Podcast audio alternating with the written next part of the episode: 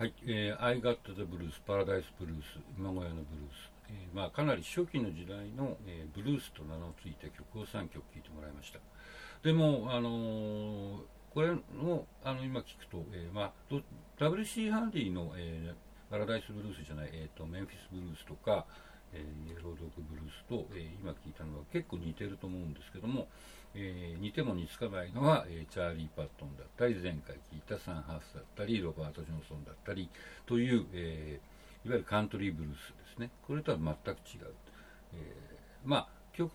のあの構成として12小節で作られているものもあるし、まあ、そうじゃないものもあるんですけど、まあ、12小節という枠組みは、えー、もらいつつでセブンスのあのコードとか、えー、フラットするサウンド7度みたいなのちょろっと取り入れつつも非常にまあ都会的っていうのかな、えー、分かりやすい、えー、一般の、えー、音楽愛好家が聴いても分かるような、えー、風にこう作っていることが分かるかと思います。でですね、えーと、じゃあその1903年に、えー、WC ハンディが聴いたようなブルースっていうのはいつ頃、え、記録として残るか残ってるかっていうと実は1926年が最初なんですね。すごく遅いんですよ。でまあそれは何でかっていうとそんなもの,、えー、あの録音して、えー、値段つけて売っても誰も聞かないだろうと、まあ、レコード会社の当時白人の人ですかね、えー、が思ったっていうのが一つ。で、えー、もう一つは、えー、レコーディングって今は、えーまあ、なんていうんですかねそのモバイルみたいのあるし、えー、持っていけるんですけど当時はスタジオに行かなきゃダメだとですね。でしかもそのスタジオっていうのは大都会にしかないわけですよ。でそうするとミシシッピデルタの人を、えー、どこまで連れていけばいいのかみたいな話もあってなかなか、えー、録音できなかったわけです。でその代わりどんなブルースが、え、その前に録音されていったかっていうのを今聞いてもらってるんですけどもではその黒人アフリカンアメリカンによって初めて録音された「なんとかブルース」っていう曲が何かっていうとこれが、えー、次に聴いてもらう7曲目ですね。メイミー・スミスっていう歌手のクレイジー・ブルースっていう1920年の曲です。で、これはですね、えー、聞くとわかるんですけど、実は曲の形式は全然ブルースじゃなくて、むしろジャズなんですよね。で、えー、まあ、歌ってるのは黒人の歌手で女性歌手ですけども、まあ、あのタイトルブルース、アフリカン・アメリカン歌って。でも、えー、曲の形式はブルースじゃない。まあ、そういうものです。ただこの、えー、レコードがすごく歴史的にあの意味を持つのは実はこのレコードは黒人が、えー、録音して歌った、えー、数少ない当時、えレコードの中でダントツに大ヒットしたんですねつまりこれが売れたことによってレコード会社は黒人向けっていう市場があるということに初めて気がついたわけですつまりそのレコードってああの最初はですねやっぱりこう北アメリカの場合はま北部とか、まあ、南部でも、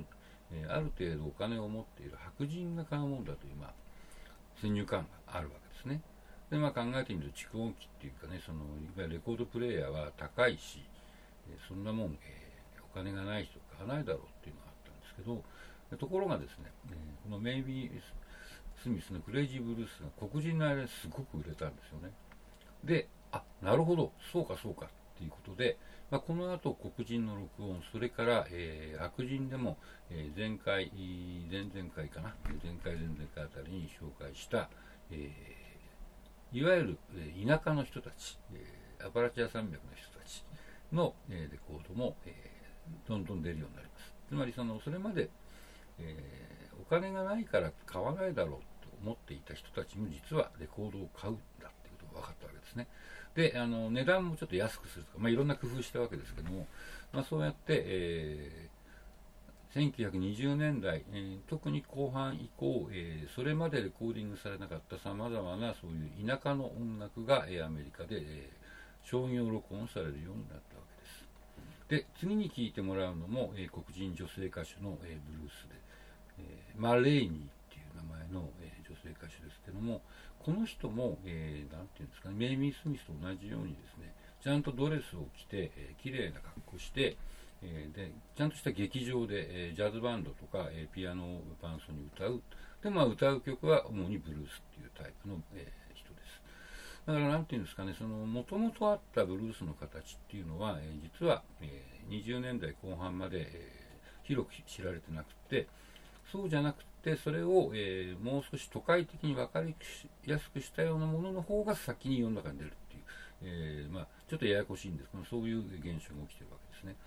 でこのマーレーニーって人も、えー、1902年に初めてブルースを、えー、聞いたって言ってます。この人だって、え、非常にキャリアの長い当時からも、え、プロとしてやってた黒人女性歌手なのにブルースを聴いたのは1902年で自分が歌い出すのは1920年代ですから、えー、て言うんでしょうかね。やっぱり最初ブルースっていうのはすごくこう狭いところの特殊なもんだったのが割と、えー、1910年代ぐらいからバーッと広まってきたってことがわかるかと思います。で9曲目はその、まあ、マーレーニーと同じようなジャンルの、えこういうあのジャンルクラシックブルースとかボードビルブルースっていうんですけどつまりその劇場で、えドレスをちゃんと着てジャズバンドやピアニストをバックに歌う、えー、主に女性の、えー、歌手ブルース歌手のことをクラシックブルースシンガーって言います、まあ、その中の一番有名な人がベッシー・スミスという人ですね。